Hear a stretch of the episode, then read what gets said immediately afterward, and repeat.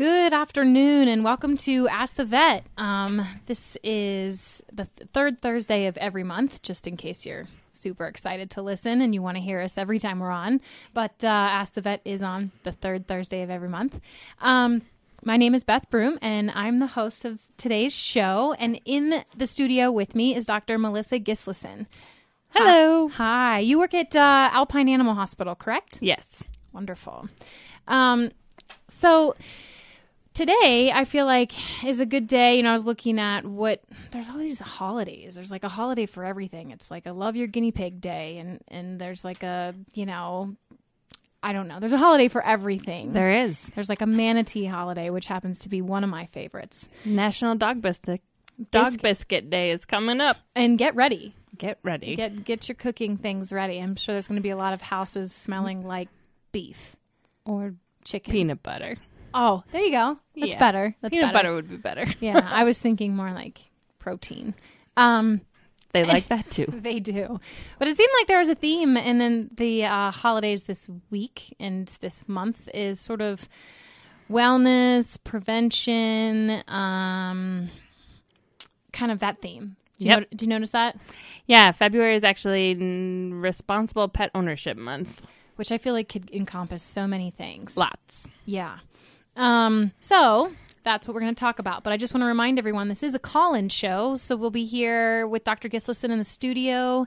Feel free to give us a call and um, ask any animal-related questions you might have for her. It doesn't have to be about responsible pet ownership. It can be about anything. Um, the number here is nine six three, two nine seven six. I mean, animal questions. Animals would be good. Yeah, we'll stick with that. Um, so...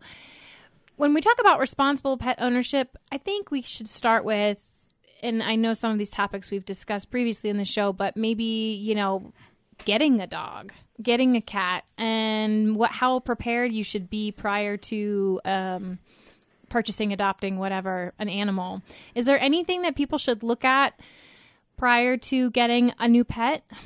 Uh, yeah, definitely. Um, lifestyle is a huge one. Um, it's not going to be a small thing that comes into your house and doesn't impact your way of being. So, um, you want something that's going to match your current lifestyle. Mm-hmm. If you are looking for a cat, do you, I mean, are you going to be leaving frequently? Do you travel a lot where they're going to need somebody coming in and taking care of them for long periods of time? Or if you're looking for a dog, do you want a running partner? Do you want a hiking partner? Do you want a couch potato? Mm-hmm. Um, somebody mm-hmm. who's just going to snuggle up in bed with you. Um, mm-hmm. Those types of personalities um, and characteristics in different breeds really can impact what breed or what animal you should be looking at in general.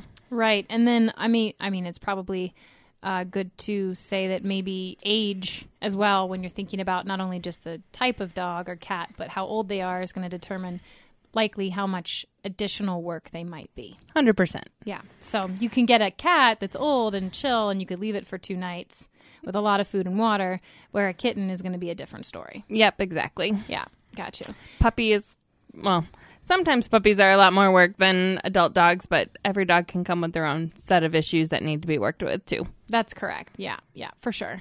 And I think to be also saying that you can, I don't think there's a, you know, you, you people, a lot of people want to get a puppy to s- say they have a clean slate and set it up for success, but I don't think there's a guarantee in anything. There is not. No. Nope. So just remind everyone, call in show. Then if something's screwed up, it's on you.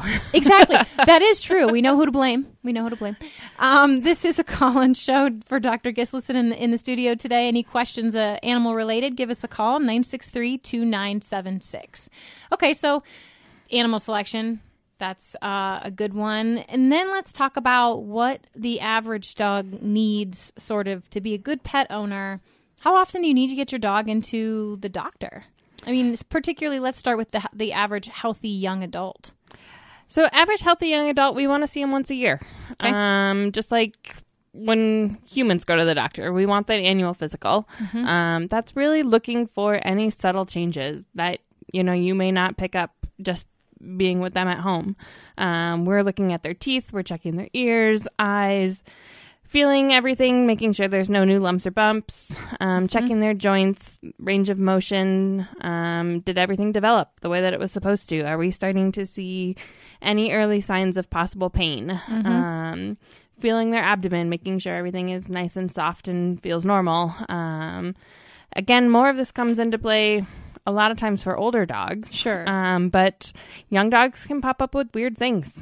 Mm-hmm. I mean, it, you know, I feel like you do occasionally pick up something surprising for the, the young dog that the client didn't know about. Yeah, exactly. I mean, sometimes, you know, you bring your dog in and you casually mention that, you know, sometimes when they're out running, they occasionally lift their leg to mm-hmm. limp, um, mm-hmm. but it goes away very quickly. But that can be a sign that their patellas are actually, or their kneecaps are popping in and out. Right. Um, which can lead to arthritis. Right. Um, so those are things that we want to know about, and those are what we're, that's what we're screening for with those exams.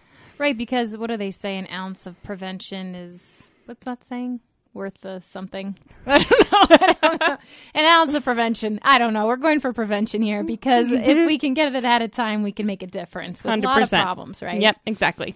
So, yeah, and I mean, and that speaks to not only physical, but mental wellness as well. So if there's a behavior problem that you're noticing with your dog that's affecting your quality of life with them or their quality of life in general. Definitely. Also something to talk to your veterinarian about. one hundred percent.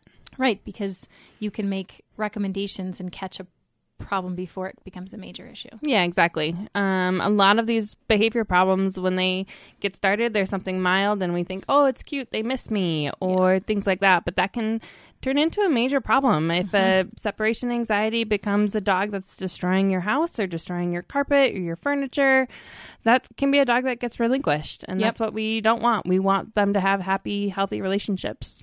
And I do think that people forget that the veterinarian is the f- uh, or the vet office is the, probably the first line of defense there. If you can talk to the doctor, they can give you some good recommendations on who whom is available to help you that they feel is responsible. Yeah. Which, um, you know, is, is important. Definitely. So, just a reminder, Doctor Gisleson in the studio today. Just give us a call. Uh, if you have any animal-related questions, nine six three, two nine seven six. So, you know, I, I think that's good. And I I feel like we get a lot of cats that don't come in until they become old. Um, and I think that that's probably a, a, you know, a lot of people say, oh, my cat, he's fine. He doesn't like to travel. What's the need to get a cat in, a young cat? Is it the same need as a dog? Yep, definitely. Same need. Cats are so much better at hiding when they don't feel good mm-hmm. than dogs are. Mm-hmm. Um, they are far more stoic, and they are far less apt to show any type of clinical sign. So, mm-hmm. again, we're looking for subtle changes on physical exams that can be a key to a bigger problem. Mm-hmm. Um, dental disease is a big one with kitties that they can develop at young ages. Mm-hmm. Um, they kind of do a weird thing where they can start to break down their own teeth. Um, so that's that's a big thing that we're looking for in any cat. Um, heart disease is something with kitties that can very easily go undiagnosed. Okay. Um, things like weight changes mm-hmm. um, can be a big one with cats, or if they're changing in drinking or urination. Mm-hmm. Um, there's there's lots of different things that can be very subtle with cats that can be actually a big problem. Okay, so that's good, because I do think that cats are challenging as far as bringing them to the vet. It's always stressful. They scream the whole time. Can you get them in the cage? Did you get the cage out and they disappear? All the things that make it extra challenging, so it needs to be extra motivating as to why it's important. And I do believe the, they, they're great at hiding problems, for sure. They're wonderful at hiding problems. But the other thing to think about is ask your vet if they'll come to you. Mm-hmm. Um, there's a lot of vets in the area that do travel or have a mobile service. Yep. Um, and that takes a lot of the stress out of a cat visit. Yeah. Um, is having it done in the comfort of their own home. They don't have to get in the carrier. You don't have to fight with them for an hour or crawl under the bed. Um, yeah. The vet just shows up at the house and we can do it there. Yeah. And I think that's a great, I think that's a great service for cats in particular, but also dogs. I mean, I feel like I'm all over the place with my topic here. But I, uh, as far as when we talk about coming to the vet and prevention, um, you know, getting your animal comfortable at the vet is just as important as anything else. Yeah. And um, if you have a dog that even seems remotely shy or concerned about the vet, what recommendations do you have? There's a couple of them. Um, one is to try to hold off on any kind of scary procedures that may need to be done. Mm-hmm. Um, things like nail trims mm-hmm. um, not necessarily need to be done at the vet clinic where other more scary things happen. Right. Um, and nail trims can be absolutely terrifying for dogs. Yeah, they really, they can freak out. Yep. Oh, yeah. um, but if your dog is a little bit more skittish, stop by and ask for some treats. Yeah. Um, or if your vet doesn't have treats, bring treats. Mm-hmm. Um, and make it a really fun experience where every time they walk in that building, they get something absolutely delicious that they don't get any other time. Right. Um, so when they pull into the parking lot, they're not quivering. They're excited. Yeah. Um, at least to walk through the doors. And then if they're comfortable in the lobby, try to see if you can walk them through an exam room. Yeah. I, I don't I imagine all veterinarians would be totally fine with, and I apologize if I'm wrong, with this type of practice, because I think it makes uh, veterinary professionals' lives better.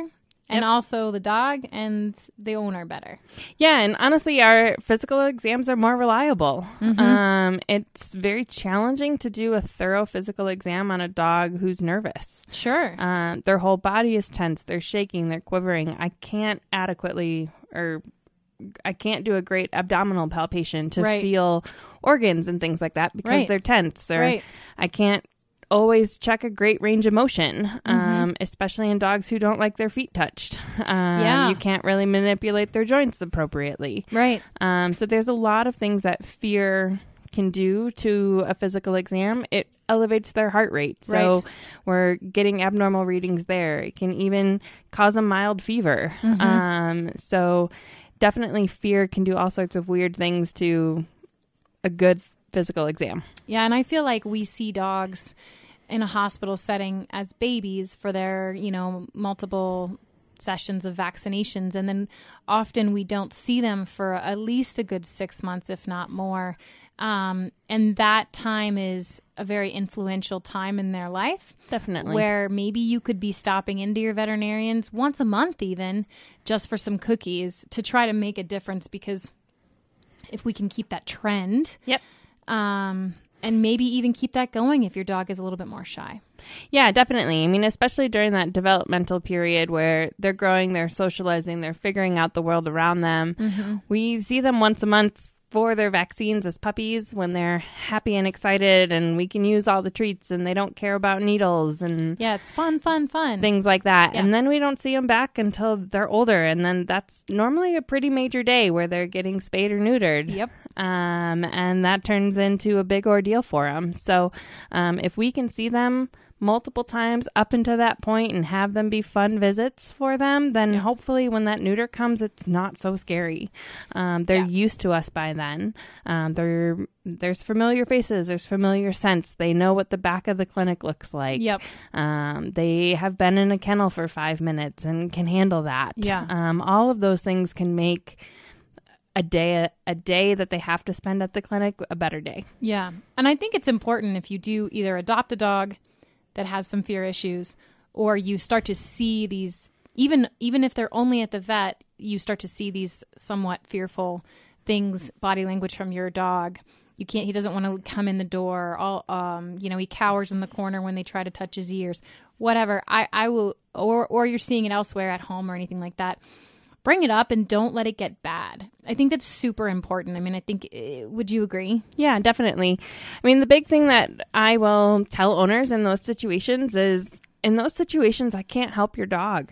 Um, if they come in because something happened and they have a broken leg, I'm very limited in what I can do for them. Yeah, because um, they, it will, that fear will escalate. Yeah, it can definitely escalate. And the to, kindest dog, it's it's not it's not uh, that the dog isn't a nice dog. It's probably a wonderful dog. It's just so scared, terrified, and painful. Yeah. And those two can be a really scary concoction for yeah. um, any professional that's working with them. Yeah. So everybody wins if we start doing all this prevention now. Yep. Even if it's an adult dog that develops some type of um, fear of coming into a clinic setting. Yep, definitely. Yep.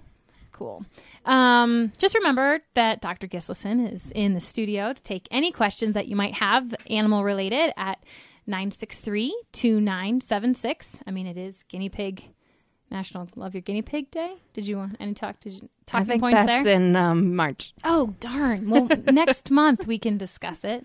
You know, I did have guinea pigs as a child. You did. I love them. I did not. Okay, well, it, they're they're wonderful pets. I believe it. They make a wonderful noise. They do. It's interesting. Anyway, I digress.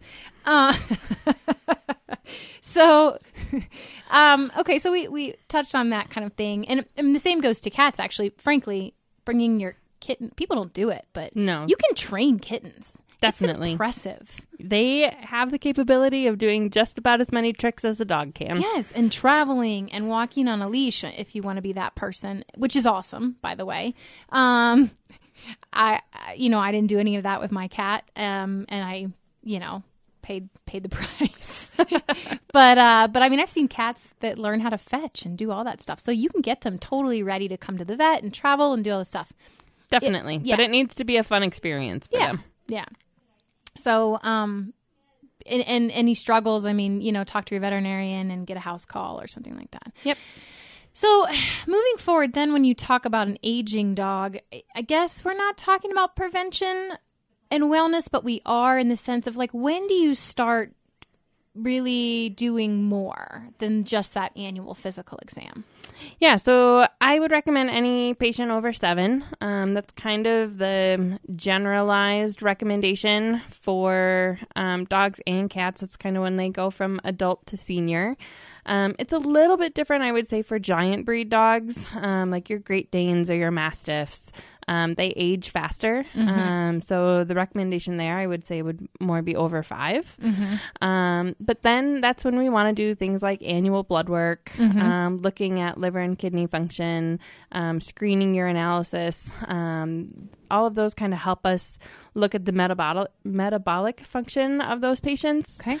as well as a good physical exam. Um We also like to see them twice a year instead of once a year. For the physical part. For the physical exam. Yep. Mm-hmm. Things can change quickly. Mm-hmm. Um, older dogs can develop a change in how they're panting, and it can be a sign of something called laryngeal paralysis. Mm-hmm. So that's something that can be, again, something subtle, but maybe it's just kind of a voice change. And right.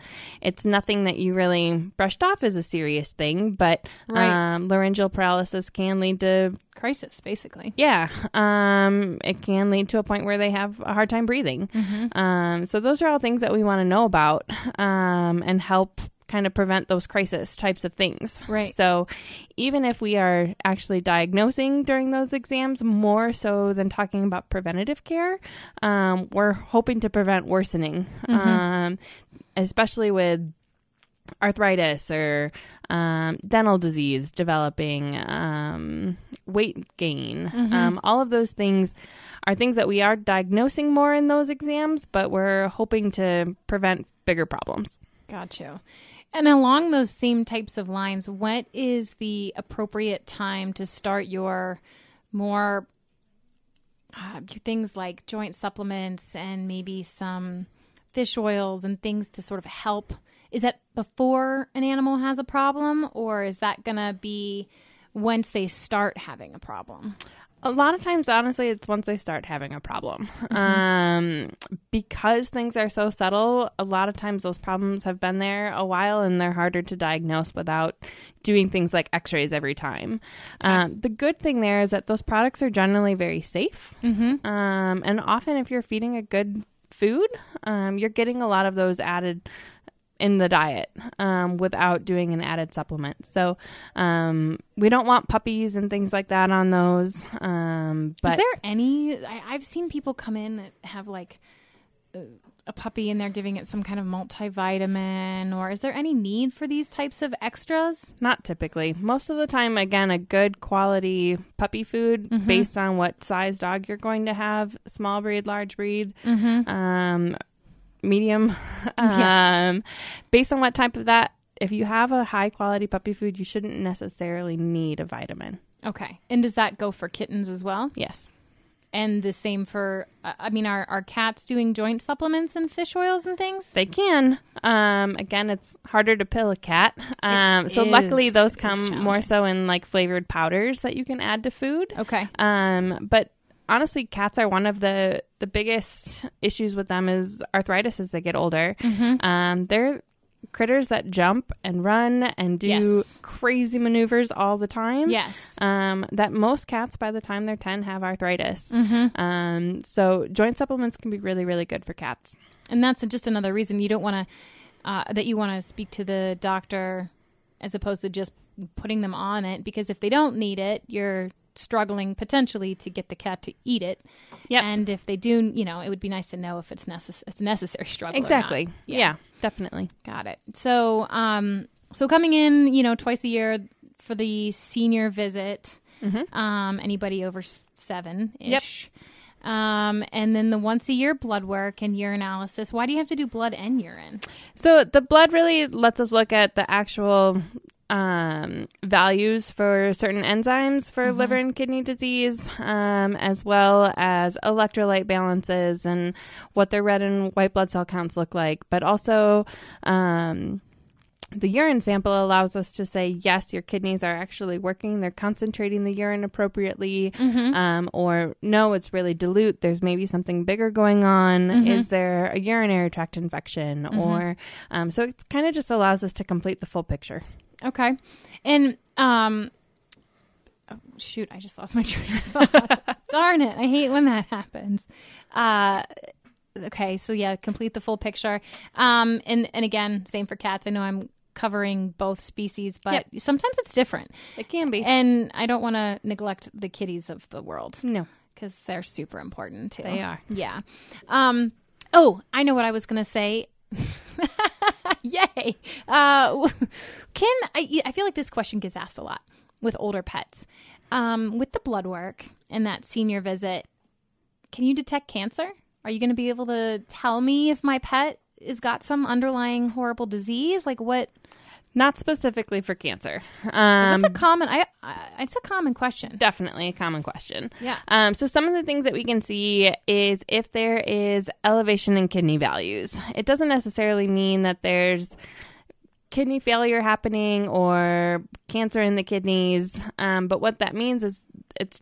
The blood just isn't filtering out those products mm-hmm. as well. Um, mm-hmm. So we want to look into it more. Um, is there true kidney disease going on where things are starting to back up and maybe that's why they're not feeling so well? Mm-hmm. Um, that's another good reason to look at urine. Um, with liver disease, if the liver values are elevated, um, then maybe we would recommend an ultrasound, mm-hmm. um, an abdominal ultrasound to take a look inside the liver and see if we see something like a mass. Mm-hmm. Um, just because there's elevated liver enzymes doesn't mean that it's a mass that's causing that.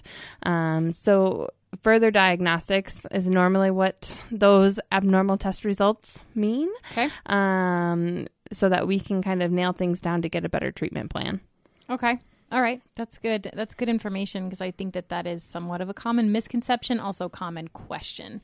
Um, you know. Yeah, definitely. Just because somebody has normal blood work doesn't necessarily mean everything is normal. Right. Right. And that's important to note. Yeah. I think the other thing, and I know this doesn't sound like it necessarily goes with prevention, but um, one of the other common things that particularly dogs seem to get are new lumps and bumps all the time. Definitely. And, you know, so I feel like we see it more in like Labradors and stuff. And how concerned and how sort of um, quickly should people rush in and be getting things like that checked, you know, as opposed to waiting? Yeah. So in general, I would say any new lump or bump, we want to check it out. Uh, we want to kind of keep an adequate or accurate record mm-hmm. um, of all of those lumps and bumps so that mm-hmm. we know which ones are benign mm-hmm. um, and which ones we may need to worry about a little bit. Okay. So coming in at at the onset of a new yep. lump or bump. Perfect. Okay. Um, and expecting that maybe they'll be poked and assessed. Yeah, typically and... we poke them with a needle um, mm-hmm. and look at some cells under the microscope to see if it's something we need to worry about. Okay. Okay. Good. I know some people get worried about lumps and some people kind of write them off because their dog has thirty of them and they're kind of like, whatever. And I feel like, you know, checking them is... Not, they're not always whatever. Right. It, it, there are things that can be done. Definitely. Okay. Um, you know, we only have like a minute left. Do you have any more recommendations for pet owners as far as prevention, anything they can be doing um, for wellness and overall health for their pets? Um, there's definitely a lot of things. If you have questions, there are some recommendations lately that have been changing, especially for our area in regards to heartworm disease.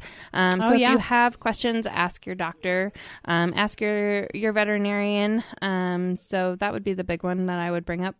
Yeah. Heartworm disease has seemingly the trend is changing. Yep. The recommendations in, are changing. Yeah. The prevalence is increasing in the state. So um, they're recommending more and more that dogs are on year-round prevention. And I know we've been really spoiled here in this valley that we haven't had to use heartworm medication for our pets. But, um, I mean, it is an easy thing to do to keep them safe. Definitely. And is how necessary, speaking of, since we do have a moment, how necessary is flea and tick prevention here in the valley?